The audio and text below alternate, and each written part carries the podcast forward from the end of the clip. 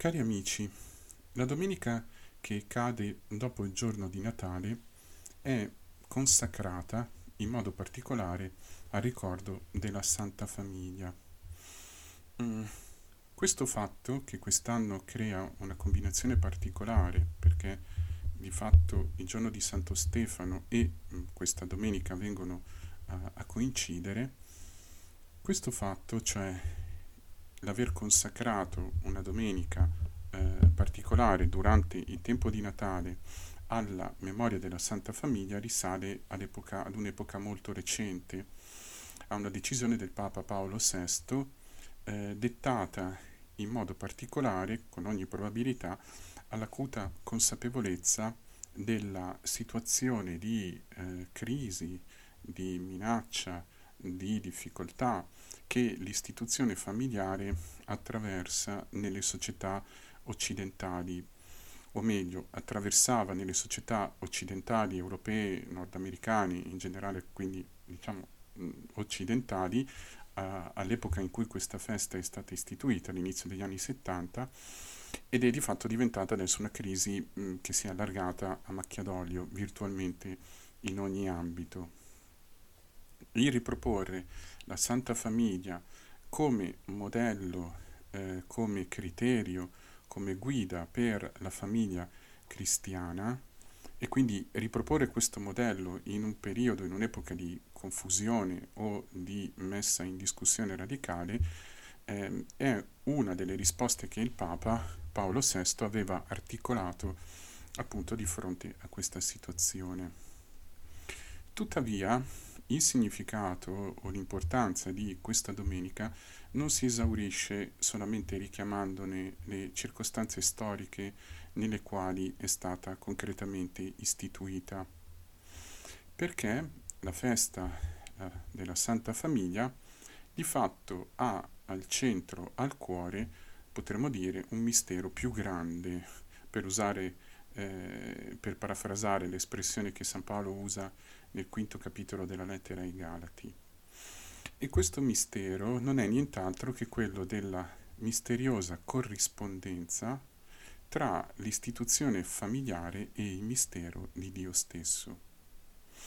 Di fatto, in molti passaggi della Bibbia, della scrittura, lo stesso capitolo quinto della lettera ai Galati che vi ho citato, ma anche eh, l'episodio della creazione dell'uomo nel primo capitolo della Genesi e la sua ripresa, ad esempio, eh, nel Vangelo di Matteo, al capitolo 19, così come un certo numero di altri passi,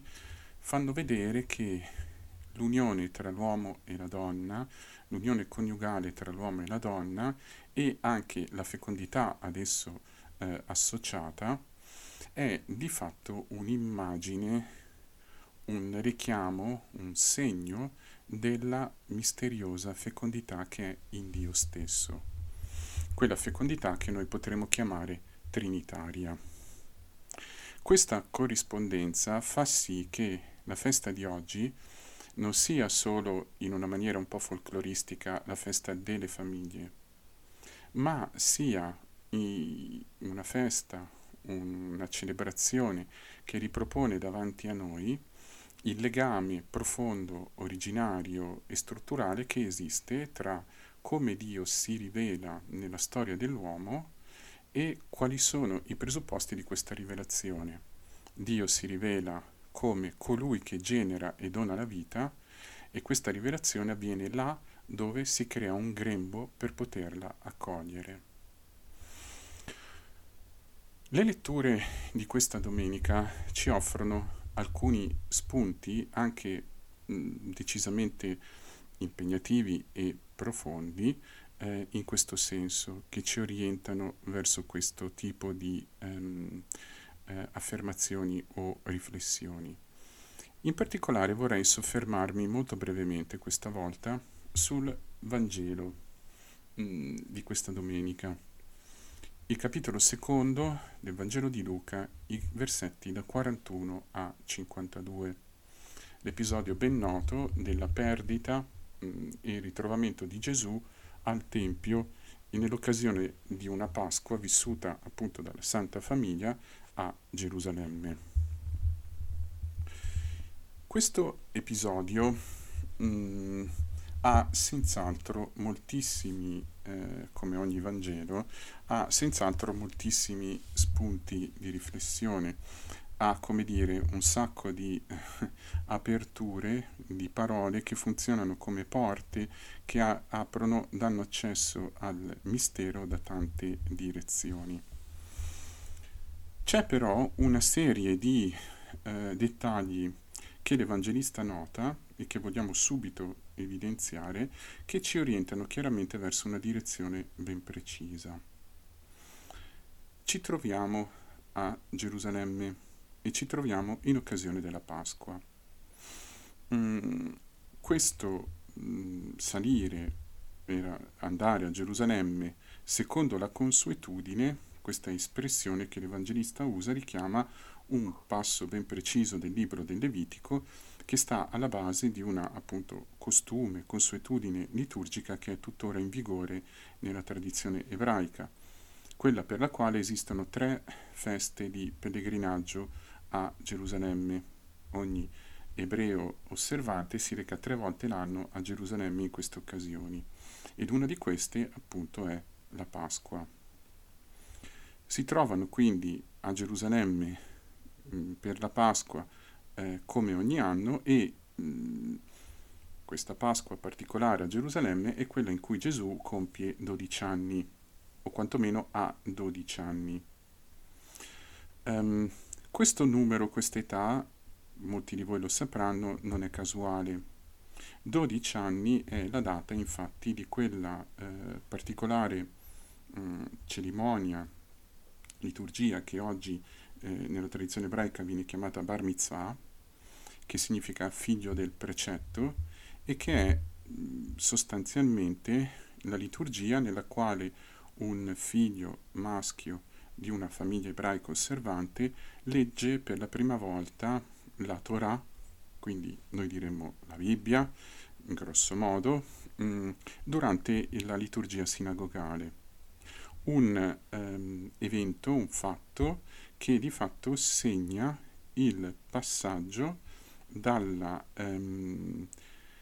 condizione di minorità all'età adulta di fatto. Col bar mitzvah infatti si entra nell'età adulta. Quindi 12 anni, eh, sebbene tutta questa liturgia del bar mitzvah eh, non è sicuro che fosse praticata in un certo modo, nello stesso identico modo in cui è fatta oggi, con tutte le variazioni liturgiche che ci sono nella tradizione ebraica, però questa età, questa epoca, questo segno, questo spartiacque è probabilmente da tenere in considerazione per interpretare il particolare che ci dice l'Evangelista. Gesù entra nell'età adulta. E mh, mm, in questa Pasqua avviene una perdita e un ritrovamento, una perdita e un ritrovamento che dura tre giorni l'Evangelista dice infatti, mm, dopo tre giorni lo trovarono nel Tempio seduto in mezzo ai maestri mentre li ascoltava e li interrogava. Quindi mm, la perdita, il ritrovamento, la Pasqua, Gerusalemme, le stesse parole della madre, tuo padre e io angosciati ti cercavamo, sono chiaramente degli elementi che richiamano alla Pasqua di Gesù, richiamano a quel mistero che potremmo dire così è iscritto nella sua persona, nella sua identità, che è quello di essere appunto colui che viene per morire e risorgere per noi. La perdita e il ritrovamento all'inizio dell'età adulta sono come un segno, sono come un richiamo all'identità pasquale del figlio. Questo figlio, Gesù, che appare per la prima volta, o meglio, per come se noi seguiamo il corso della narrazione evangelica, questo è un punto in cui appare, se non per la prima volta, in una maniera estremamente incisiva, ehm, lì la potremmo chiamare la distanza, l'inafferrabilità della persona di Gesù, che è legata profondamente alla sua missione, all'essere sottratto dalla morte e poi essere ridonato con la risurrezione. C'è un altro, un'altra serie di richiami in questo brano che sono ugualmente importanti per poterlo eh, corregge, eh, comprendere correttamente ed è ruotano attorno alle parole che Gesù dice ai genitori che lo trovano nel Tempio. I genitori lo ritrovano appunto nel Tempio che siede con i maestri, in mezzo ai maestri, mentre li ascolta e li interroga.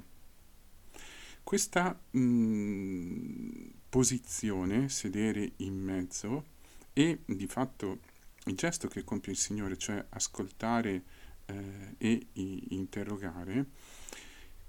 fanno capire la posizione di profondo dialogo che Gesù intrattiene con la tradizione, con la tradizione della Bibbia, della scrittura. Fa vedere non solo è come dire un, un, un episodio che deve sottolineare l'intelligenza del Signore e come dire che già a 12 anni padroneggiava mm, molto bene, che so, la conoscenza della parola di Dio. Um, ricordiamoci che alla fine di eh, questo brano l'Evangelista sottolinea come Gesù scende con eh, i genitori a Nazareth, sta loro sottomesso e cresceva in sapienza, età e grazia davanti a Dio e agli uomini. Quindi era un, un agli occhi degli uomini, non conoscendo il suo mistero, era un genio precoce, potremmo dire così, però l'Evangelista ci dice, e questa è anche una frase straordinaria, che Gesù comunque cresceva in età, sapienza e grazia davanti a Dio e agli uomini, quindi c'era ancora margine di crescita, diciamo così. Questa posizione però di interrogare e ascoltare la parola dei maestri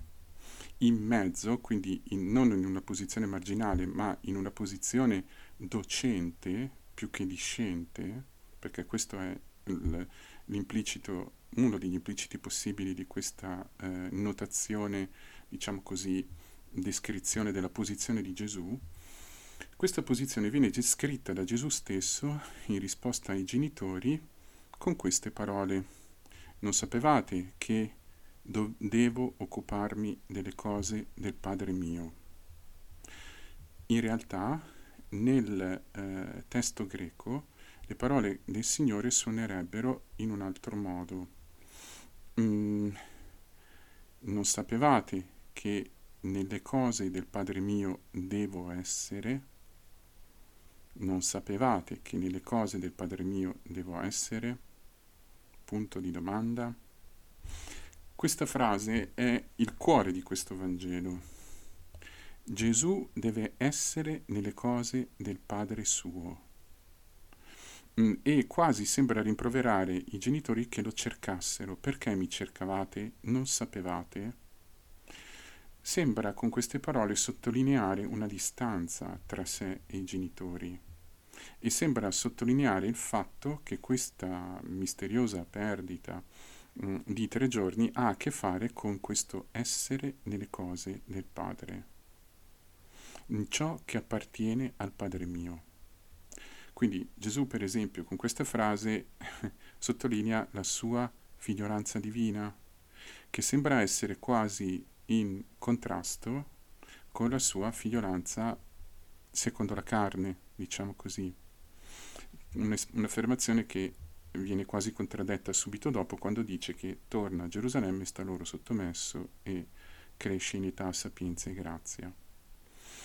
Inoltre, questo essere nelle cose del Padre, appunto, è stare in quella posizione di ascolto e interrogazione dei maestri, in una posizione docente di chi insegna, e soprattutto si potrebbe dire che questa posizione e queste parole se lette alla luce dei riferimenti pasquali che abbiamo appena detto, sembrano appunto dire questo. Cosa significa essere nelle cose del Padre se non in fondo svelare che il senso profondo di tutte le parole dette dai portavoce, messaggeri di Dio prima del Signore, puntano decisamente verso la Pasqua, quindi puntano decisamente verso la morte e la risurrezione di Gesù come momento in cui si rivela profondamente qual è il volto di Dio agli uomini. Quindi potremmo parafrasare le parole di Gesù così, sperando di non depauperarle. Essere nelle cose del Padre mio significa mostrare il Padre al mondo e attraverso questo mostrare il Padre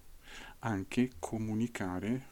ciò che questo mostrarsi significa, cioè comunicare la vita che non muore, comunicare la salvezza. Questi due riferimenti, quindi, quelli pasquali e quelli, eh, diciamo, docenti, ecco, in questo brano puntano tutti nella medesima direzione. Però, una volta acquisito mh, mm, questo mh, mm, cornice di comprensione del brano, una cornice mh, mm, che potrebbe essere arricchita di molto, rimane un punto, o meglio si comprende meglio un punto che è legato a quello che dicevamo all'inizio, la corrispondenza tra l'istituzione familiare e il mistero di Dio. Gesù infatti qualifica se stesso come figlio del Padre, dicendo Padre mio, chiaramente lui si qualifica come figlio. E però è allo stesso tempo figlio di Maria e di Giuseppe, Maria le dice, io e tuo padre angosciati ti cercavamo. E Gesù, in una maniera molto particolare, gli risponde, devo essere nelle cose del Padre mio. Quindi la situazione, la condizione del Signore dodicenne è una condizione molto particolare, figlio dell'uomo e figlio di Dio dentro due ambiti generativi, potremmo dire, l'ambito eterno della generazione del Padre e l'ambito nella carne della generazione dal grembo di Maria o dalla Santa Famiglia, dalla famiglia formata da eh, Giuseppe e, e dalla madre e da Maria. Ma soprattutto quello che, eh, o meglio, quello che questo rapporto eh, non simmetrico crea eh, è o si rivela in una maniera molto particolare nell'atteggiamento di Maria stessa. Di fatto mh, l'Evangelista ci dice, e queste sono le parole quasi con cui si conclude questo capitolo 2 e con cui si conclude anche mh, il Vangelo dell'infanzia secondo Luca, che appunto prende i primi due capitoli del, del, del libro, dell'opera, non dice solo che Gesù scende con loro, va a Nazareth, sta sottomesso, cresce in età, sapienza e grazia, ma al versetto 51 dice sua madre custodiva tutte queste cose nel suo cuore. Mm, non solo dice questo, che la madre custodisce nel cuore, ma dice anche, eh, diciamo in precedenza, proprio al momento della nascita del Signore, che Maria custodiva eh, tutte queste cose, la traduzione italiana dice meditandole nel suo cuore, il versetto del 19 del capitolo, sempre del capitolo 2. Maria custodisce e medita, o meglio, se vogliamo seguire il verbo greco che viene usato in questo versetto 19, mette insieme i pezzi, viene usato un verbo sumballusa, sumballo, che mh, mm, può, potrebbe anche essere tradotto con mettere insieme, mettere insieme i pezzi del puzzle per capire qual è il quadro generale che ne esce. Quindi custodisce e si interroga sul senso di quello che vede e sente. Dire del bambino quello che sente dire del bambino dai pastori, ma quello che sente dire dal bambino dalla sua voce stessa. Perché è così importante questo atteggiamento? Per tante ragioni, ma nel nostro caso soprattutto per una, perché sottolinea come il rapporto tra Maria e il bambino non è un rapporto eh, scontato, è il rapporto in cui domina la dimensione della gratuità, della imprevedibilità, e della, per certi versi, inafferrabilità. Chiaramente questo vale perché l'eccezionalità, diciamo, del bambino, di cui Maria conosce bene l'origine, eh, chiaramente mh, dispone, potremmo dire così, quasi naturalmente in questa eh, posizione. Tuttavia, non è solo così. Noi sappiamo che all'interno un, delle relazioni familiari l'atteggiamento del genitore nei confronti del figlio o perlomeno le dinamiche di rapporto tra genitori e figli sono molto spesso molto complesse. E che mh, un atteggiamento difficile da eh, raggiungere, da ottenere, è appunto quello di un'apertura verso la manifestazione del figlio, garantendogli uno spazio in cui lui possa diventare se stesso, anche orientandolo, anche correggendolo, anche ammonendolo, senza ombra di dubbio, ma conservando questo fondo e questa apertura di mistero, di gratuità, di imprevedibilità questo tipo di atteggiamento all'interno delle relazioni familiari è chiaramente estremamente difficile, eppure è un atteggiamento che ha una forza pedagogica, perché di fatto è l'atteggiamento che viene chiesto da noi di fronte alla vita in generale. La vita che nasce in una famiglia, un bambino, una bambina, sono una manifestazione profonda, impegnativa, incisiva del mistero della vita, di come può incidere il mistero della vita nella nostra vita. Però è anche il banco di prova per verificare e sviluppare un atteggiamento di apertura rispetto alla vita in genere. Quindi in questa dinamica eh, tra, nel rapporto tra la madre e il figlio c'è anche questo, ma chiaramente c'è anche di più, perché Maria vede chiaramente che nelle parole, nei gesti di questo bambino, di quello che dicono di questo bambino, di quello che lui dice, si manifesta il mistero di Dio, cioè si manifesta l'identità del figlio, che Dio rivela di avere un figlio. E in questo figlio ricapitolare l'intera storia umana. Questa rivelazione è così profonda, così incisiva, così imprevista che richiede costantemente da parte di Maria e da parte di chi crede un essere spiazzati, cioè un passare continuamente da un posto ad un altro, lasciare continuamente che il punto di prospettiva, il punto di visione sia scelto dal Signore e non da noi. Quindi una docilità profonda questo atteggiamento è quello che si chiama apertura alla vita, custodire e meditare per essere continuamente spiazzati, collocati nel posto in cui Dio ci vuole per vedere bene quello che Lui vuole farci vedere, senza darlo necessariamente per scontato. E quello che avviene in questo episodio per Maria e Giuseppe, ma Giuseppe nel racconto lucano rimane un pochino in ombra, un po' in silenzio, ancora più in silenzio di quanto non lo sia eh, nel Vangelo di Matteo, per i genitori di Gesù in questo episodio essere spiazzati significa vedere che nella loro vita è entrata una fecondità più grande, una fecondità nuova, non solo una fecondità nella carne, ma una vita, una fecondità, una generatività che si basa sulla morte e risurrezione del Signore. Quindi potremmo dire, e qui concludiamo, celebrare la Santa Famiglia significa certamente celebrare la famiglia come luogo in cui si manifesta il mistero della vita, in questo modo qua. Mm, se vogliamo parlare di virtù della Santa Famiglia, sono certamente quelle che lo stesso Papa Paolo VI o i testi della liturgia di oggi in qualche modo ci suggeriscono. L'umiltà, il silenzio, la capacità di soffrire, la fedeltà, la castità, l'adesione al mistero di Dio, alla volontà di Dio, tutte queste. Potremmo quasi dire che se la lettura che abbiamo fatto di questo brano è giusta, la virtù di cui parliamo potrebbe anche essere quella di questa docilità, fare spazio continuamente alla novità del mistero della vita, fare spazio ogni giorno. E sapendo che questo fare spazio comporta necessariamente morire e risorgere ogni volta, come l'esperienza che fanno i genitori di Gesù al Tempio eh, in questo episodio è un morire, è un risorgere. Quindi fare spazio alla famiglia come grembo, come luogo dove si impara a morire e risorgere facendo spazio al mistero della vita, alla sua continua e perenne vivificante novità, sapendo che la radice ultima di questo mistero è Dio stesso, che ci fa partecipi della sua fecondità. Ma questo vale, questo discorso, anche per ogni singolo cristiano, in qualsiasi, qualsiasi sia il suo stato di vita,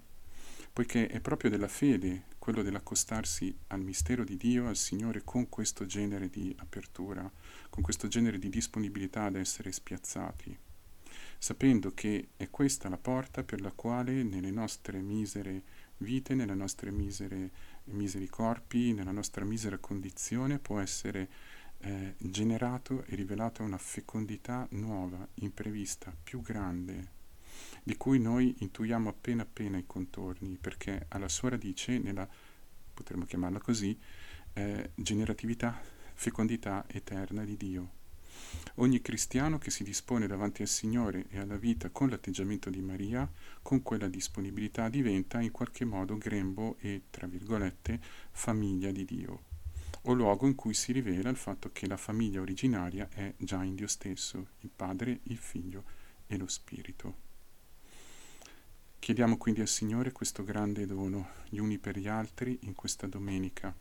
guardando a Lui, alla sua nascita nella carne e a come di fatto continuamente la sua presenza e la sua azione spiazza gli uomini.